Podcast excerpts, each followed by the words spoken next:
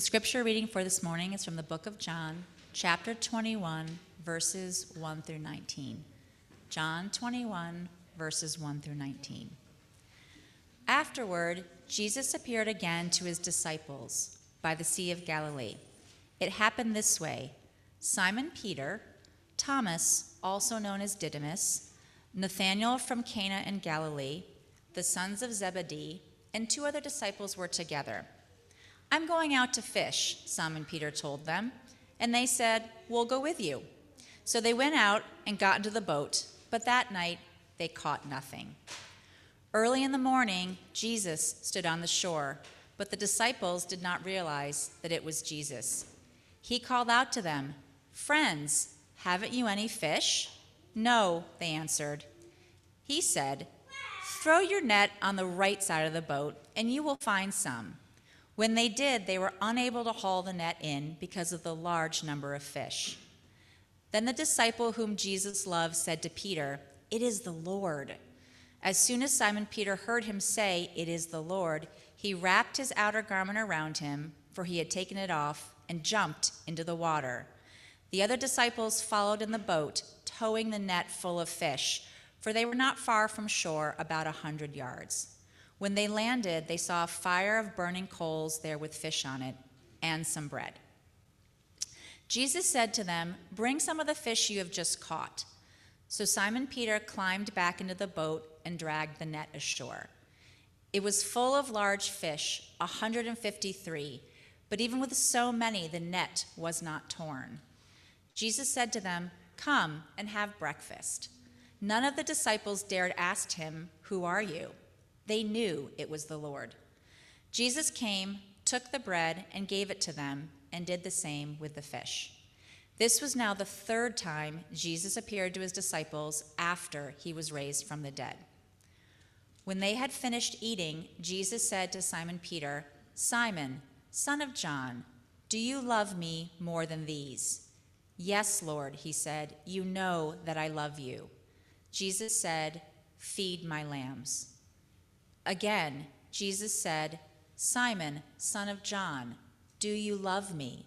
He answered, Yes, Lord, you know that I love you. Jesus said, Take care of my sheep.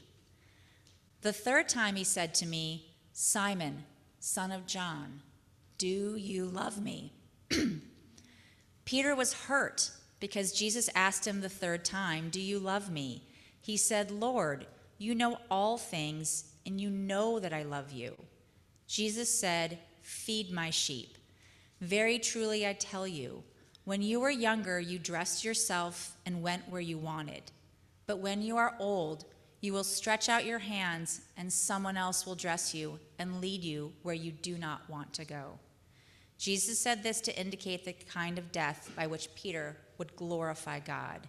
Then he said to him, Follow me. This is the word of the Lord.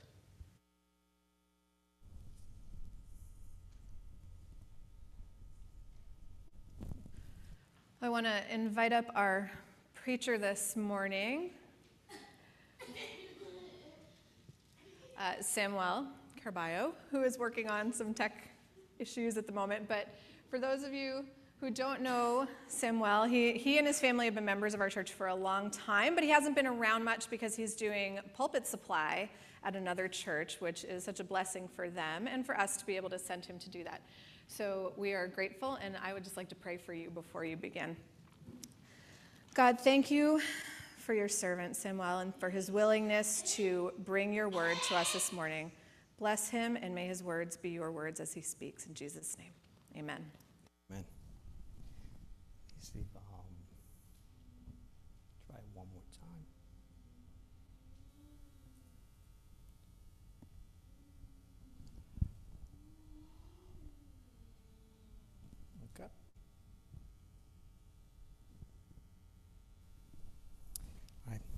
Thank you once again for the uh, opportunity to be here with you one more time on a Sunday morning. Uh, as soon as you heard my name, I, I, have a fan club. My daughter started screaming. So I know you probably didn't feel like screaming, but she did. Um, I am so thankful for the opportunity again, and um, obviously thankful for all the volunteers, all the staff that makes this type of meetings possible in our church. So um, we don't we don't want to take you for granted. Again, it's it's we are here because the faithful service of, of our pastors, our staff, and and volunteers that come every you know Sunday after Sunday, uh, helping us out to have a meeting and, and listen to the Word of God and be blessed by the music and the musicians. So I'm, I'm very thankful for that. I'm also thankful to my wife who is all, um, holding the fort while I'm here. As you know, um, my family has a very interesting story. Uh, they probably will make it to the sermon, um, but I'm thankful for her as well. And Gina, who is actually helping with Natalia in the back as well. So thank you so much for, for your help. Um, so uh, I today I want to bring to you a a fundamental truth about humanity. Fundamental truth about humanity. It doesn't matter how many times we've done things to divide ourselves. We humans have um, find we found different ways in which we can divide ourselves in different categories, uh, whether it be uh, creed, whether it be uh, our ethnicity, uh, whether it, it'll be, uh, it be our language. But there's one fundamental truth that you need to know, in which all of us can agree with in a morning like today. In life, we have, there are two things. The one thing, there, there are good movies and bad movies. That's the reality that you need to understand. It doesn't matter where you come from. I'm totally sure you've come across a good movie. I want you to think about that. What, when was the last good movie you, you saw? I'll share mine, but think about that moment for you know a couple of seconds. What was the last good movie you saw? And the very last you know movie, the good movie that I saw uh, was Sonic the Hedgehog Part Two. By that, you probably know the type of genre that I'm interested in. And uh, if you are one of those million individuals in the world who were waiting for that epic battle between Sonic and Knuckles, this movie will not disappoint you. I highly recommend it. Um, but now I want you to think about a bad movie. When was the last time you actually came across a bad film, right? Uh, something that you did not enjoy. I'll share with you really quick what's a bad movie for me a bad movie was The Grinch. Uh, I before the pandemic, I had the chance to take my kids uh, and my nephews to the movie theater, and, and 10 movies. I mean, 10 minutes after this movie, I was snoring. Uh, it was it was that bad. And if you are able to sleep in a theater full of kids who are experiencing a sugar high, then you know that that movie must be bad. So my recommendation, I don't know if you've seen it, but um, that's not, that was not a good one. However, there's also a third category for movies. There are the movies that uh, have a very strong start, but an awful finish. Awful. And here, well, this is another way maybe we will find ourselves uh, with a discrepancy, but I'm going to show you one of the worst movies that I, you know, one of the movies that I have filled that category, and it was War of the Worlds. The version that it was made on 2005, it was by Steven Spielberg. And well, check this cast, right? So it was directed by Steven Spielberg. Uh, um, who else? Uh, Tom Cruise was there, right? Dakota Fanning was there. Tim Robbins was in that movie. Uh, and the narrator of that movie was Morgan Freeman, right?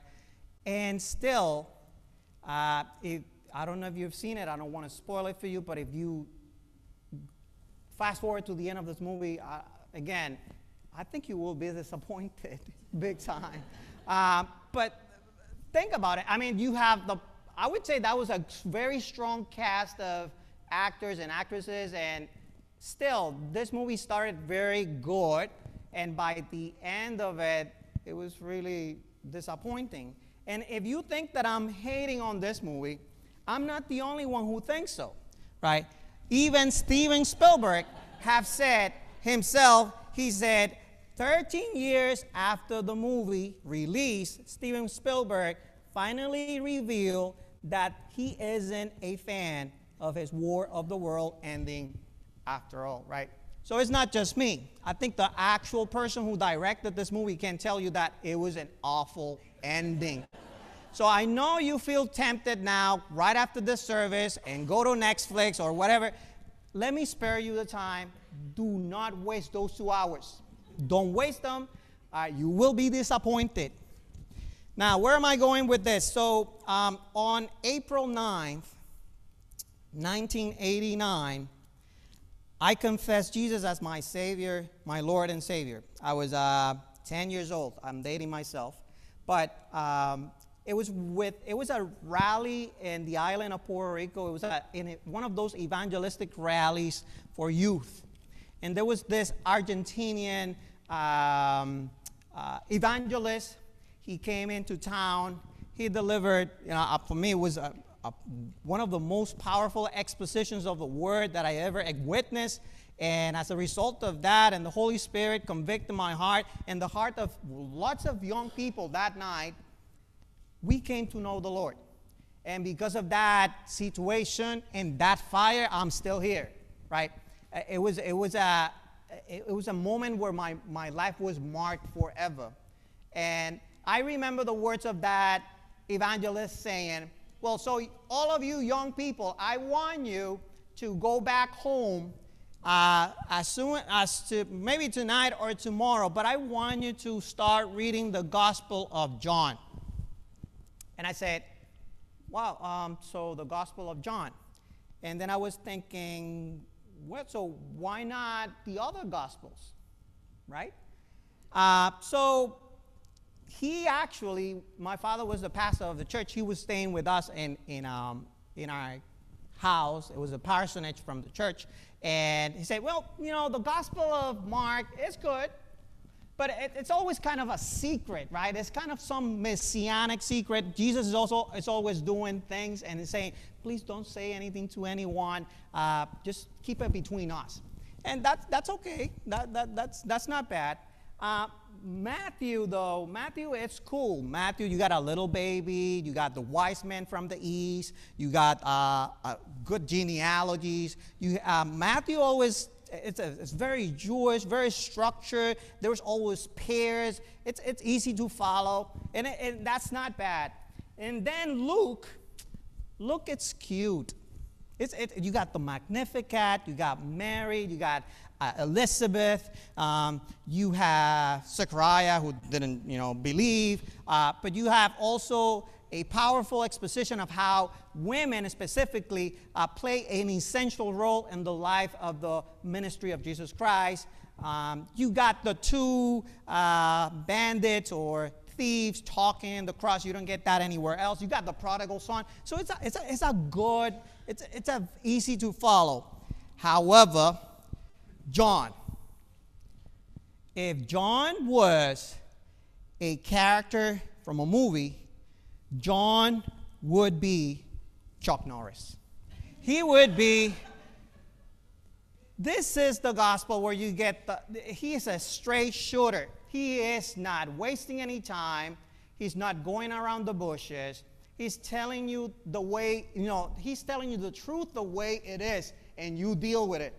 Right? Let me prove that to you. So the prologue if you've heard this before, it says, In the beginning was the Word, and the Word was with God. And the Word was God. There's no baby, there is no wise man. Uh, this is my first sentence, and you deal with that. right? He was with God in the beginning. Through him, all things were made. Without him, nothing was made that has been made. In him was life and that life was the light of all mankind. The light shines in the darkness, and the darkness has not overcome it. And deal with that, right? So I, I get that point. So that's what I did. I, I accepted the Lord as my, uh, my personal Savior. I was, you know, in fire with the Holy Spirit. I went on and started reading this, this, this gospel. It took me like a month. Obviously, um, I got interrupted in the, in the middle. But when I got to chapter 21, the epilogue, kind of the last chance you have here to, to share the message that you're sharing with whoever is reading this. So they're back in Galilee. And in Sunday school, they told me that after the crucifixion, uh, in some gospels, the, the disciples were supposed to stay in Jerusalem because after Jerusalem, there was Pentecost and they were supposed to be there. But then in chapter 21 in John, they're back in Galilee. And then Peter says, I'm going fishing. So, what happened to the Gospel of Matthew, uh, the Great Commission? Go then to the peoples everywhere and baptize them in the name of the Father, the Son, and teach them well. And you going back fishing? And to make th- things even worse, Peter naked? I mean, I know the version you read, it says it so Sunday morning like, right? But in some versions, I say Peter is naked in the middle of the Galilean Sea, right? Um, that's not good. I don't think that's a good image in my mind right now. And then Jesus is throwing a barbecue in the morning, fish and chips. A barbecue? Are you sure?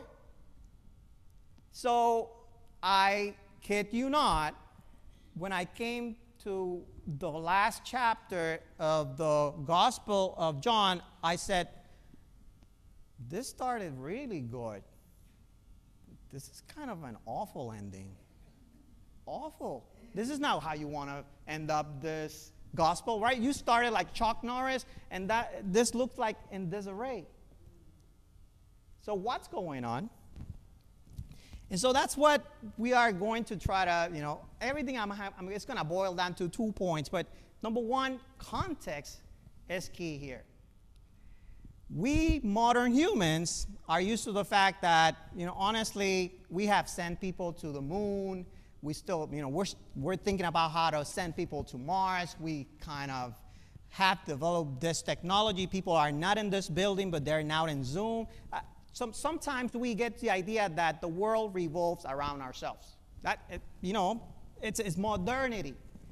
However, when we read the Gospel of John, I think that what John wanted us to know is that we might not be the intended recipients of this message. And that sounds like, mm, well, yeah, well, there's, there are things that we can gather from the Word of God, but we have to honor the fact that this passage, this gospel, was written for a specific community that is very different than us. And, and when that comes into mind, maybe the epilogue is not that bad.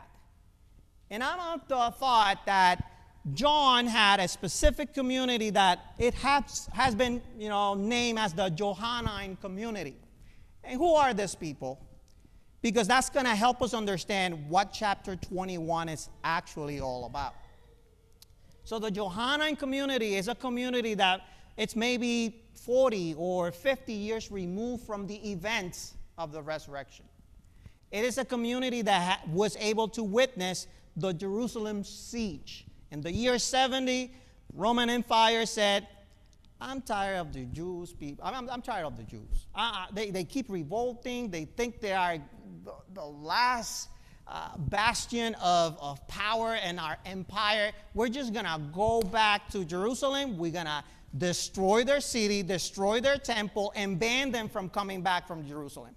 These are the people who witnessed that. And at this point, when John was written, they're not being just followed or persecuted by the Roman Empire, but Christianity, as they knew it, was a deviant sect within Judaism. So they were not only persecuted by the Romans, but the Johannine community was also persecuted by other Jews who thought that this people is messing up our revelation of God of who God is. So they got everywhere they go, they're being persecuted. And by persecution, we're not saying, they're just saying, don't do that. They're saying that they're, they're being killed and decimated because of what they are preaching the resurrection of Jesus Christ. And from that point, I guess one of the major points that we need to understand from the epilogue that for me when I was a kid, it, it sounded like a bad movie. But it, this is something that even today, 2,000 years far away from this narrative, we can gather. And John doesn't make, he has no problem in portraying a wounded, risen Christ. And I think that point is important for us to understand what is resurrection all about. John doesn't have a problem to let us know that the risen Christ still bear the marks of his past experiences. When Thomas had a problem, I understand, I, if I heard correctly, you guys talked about Thomas during Easter, but when Thomas had a problem finding out who Jesus was, it was not his voice was, that was used for his identity. He was not identified by his voice. He was not identified by his scent. He was not, Jesus was not identified by, by just his mere presence, but was identified by my marks. You want to see who I am? Touch right here. Do you not believe who I am? Touch my side. So now, maybe this makes more sense. When we see chapter 21 in disarray, we're dealing with a community that is actually in disarray, is actually suffering, is actually being persecuted for what they believe, for what they confess. And if the resurrection means anything, John was clear at the beginning. He didn't say, the light shines and obliterates the darkness. That's not what he said. He's being faithful to what he preached in that prologue. He said, the light shines in the darkness. So, our meaning of the resurrection sometimes might be okay, resurrection is that, and they live happy, ev- happily ever after. Close the page. Ta-da! Here we are. But for John, when he preaches to this community in disarray, chapter 21 becomes the confirmation of what he wanted to say in chapter 1. When John says in the prologue, and the darkness has not overcome it. It doesn't say, and the light has obliterated, annihilated the darkness. It's saying that the essence of what we preach, that the essence of what we understand, that the essence of the risen Christ that we preach is a Christ that lived in the midst of darkness. Darkness is not going away. Our sorrows, our pains, and our experience from the past might still be the marks that we bear, even confessing a resurrected Christ. Just as the resurrected Christ still have the marks of his crucifixion. And that is something that I think we can take with us, whether we are the Johannine community or not. But it makes more sense in the, in the actual context because following Christ meant putting your life in risk. Following Christ meant being the scorn or uh, the, the, the people that no one wanted to deal with. Following Christ meant exposing yourself to the wounds that the master, our teacher, also went through. And the second point that um, I think that John wanted to pass out to that Johannine community is that you and I, as readers, 2,000 years far removed from this moment, we're not part of this narrative when we sit right next to John. We're part of this narrative. We're included in this narrative when we understand that we too are Peter. We're not just part of the narrator or of the Morgan Freeman and uh, the war, you know, war of the world. We are also included in this narrative because John wants to make the point that the Johannine community, just like you and I too, are Peter.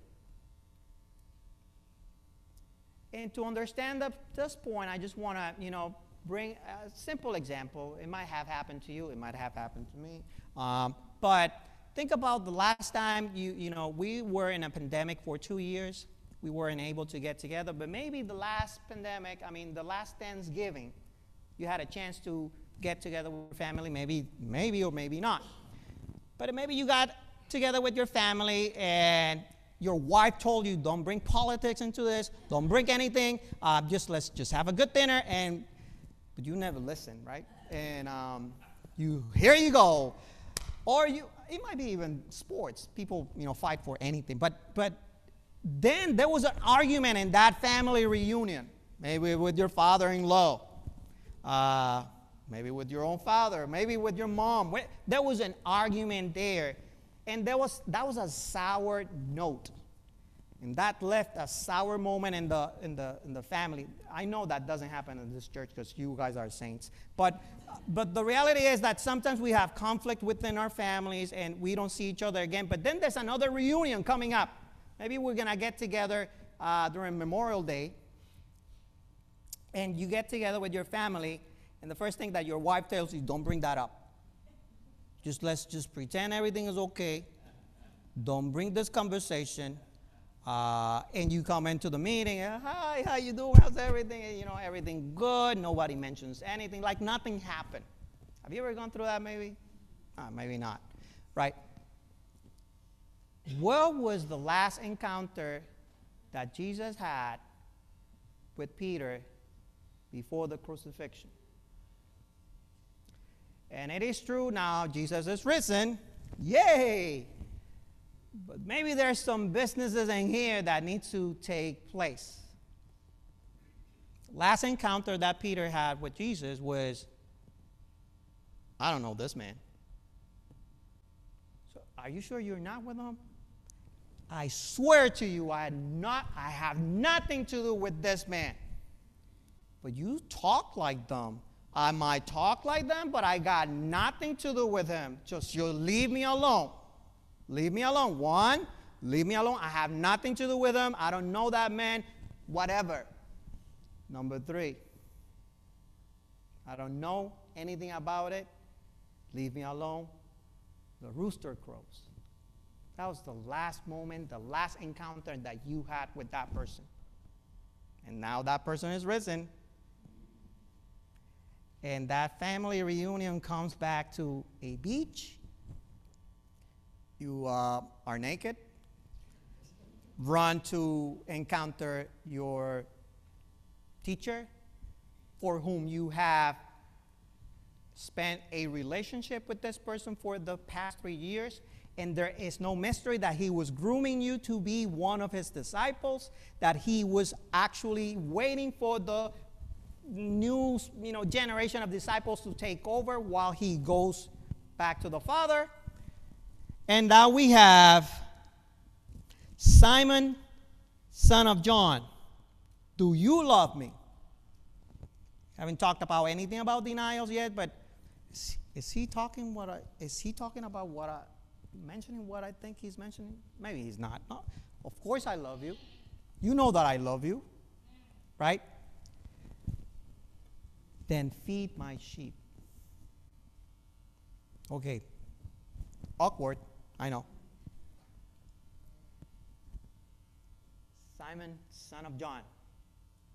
Second time. Do you love me? Dude, you know that I love you. And then in your head, man, is he talking about what I think he was talking about? Is he referring back to how our relationship ended, maybe?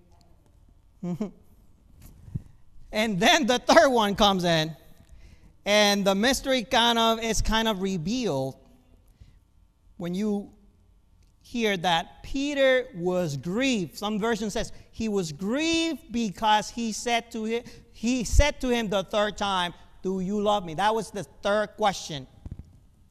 And here we have the resurrected Christ, the one who had defeated death, and the grieving disciple of that resurrected Christ. Isn't that a twist, kind of a paradox? Yes, the resurrection is, I believe in the resurrection, but I'm dead inside. Oh, yeah, sure, Jesus is risen. I can confess that as, a, as an objective truth. Then inside of you, there are things from the past that still stand there that bring death, darkness, disarray to your own life.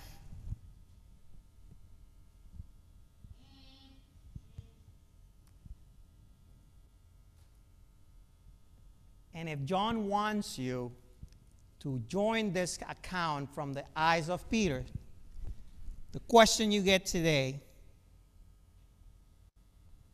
Mary, Jeff, Joshua, Danny, put your name in there. Do you love me? Lord, I love you, but I, you know very well that I'm not fit for this. You know my past. You know what I've done. You know that um, I try to do my best, but there have been chances in my life where I had a chance to confess you as my Lord and Savior, and I have chosen to deny you. Maybe not with my words, maybe with that coworker that I know was having a bad time, and I confess to follow one that can make a difference and transform our life and the darkness and the, and the disarrays that we live through. But I've chosen to shh, keep quiet because that's too risky. I don't want to lose my job. I don't want to lose who I am. I don't want to I don't want to be perceived as this fanatic that believes some sort of baloney in the air. I was afraid I'd have denied you.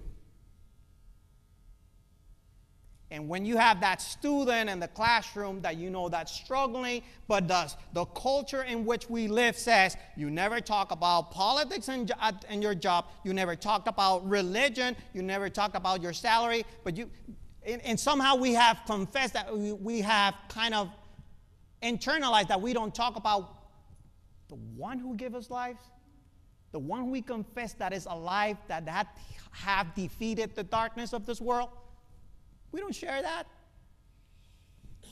because I'm afraid.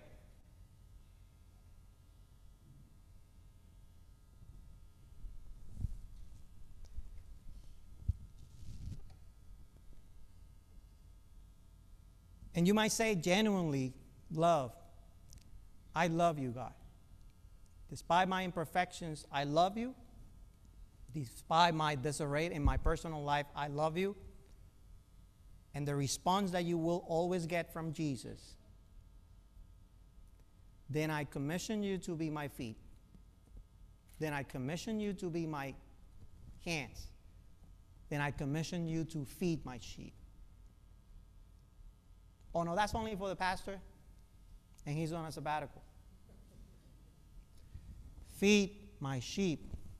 And who are the sheep that God has placed in your life? And because X, Y, and Z, you're fumbling. This is too risky. Think about the Johannine community, what it meant for them to confess a risen Christ. Think about what happened to Peter. And the proclamation of actually how was he was able he was going to die. And peter might have said i have denied you. I know i love you. I cannot show it with my actions right now but i can tell you the truth from my lips that i love you. And john says don't worry peter. There will come a time when you will have a chance to prove with your actions whether, you are, whether or not you actually mean what you're saying. And that will be your death. So I want to close up with the words of a dear professor who passed away, who actually has helped me understand what I thought was an epilogue, that it was so, so bad. And I understand that it's actually the reflection of what my life is. Sometimes my life, even though I confess a risen Christ, sometimes our lives are in disarray. And he says, Thomas Stroger, the epilogue awakens memories of the darkness, the darkness of our hunger the darkness of our failure to recognize Christ, the darkness of our denial, but at the same time, it reminds us that none of this darkness has overcome the light. For the risen Christ still calls, still feeds, still empowers even doubters and deniers for the ministry. And Jesus closes with a resounding, Follow me. Let us pray.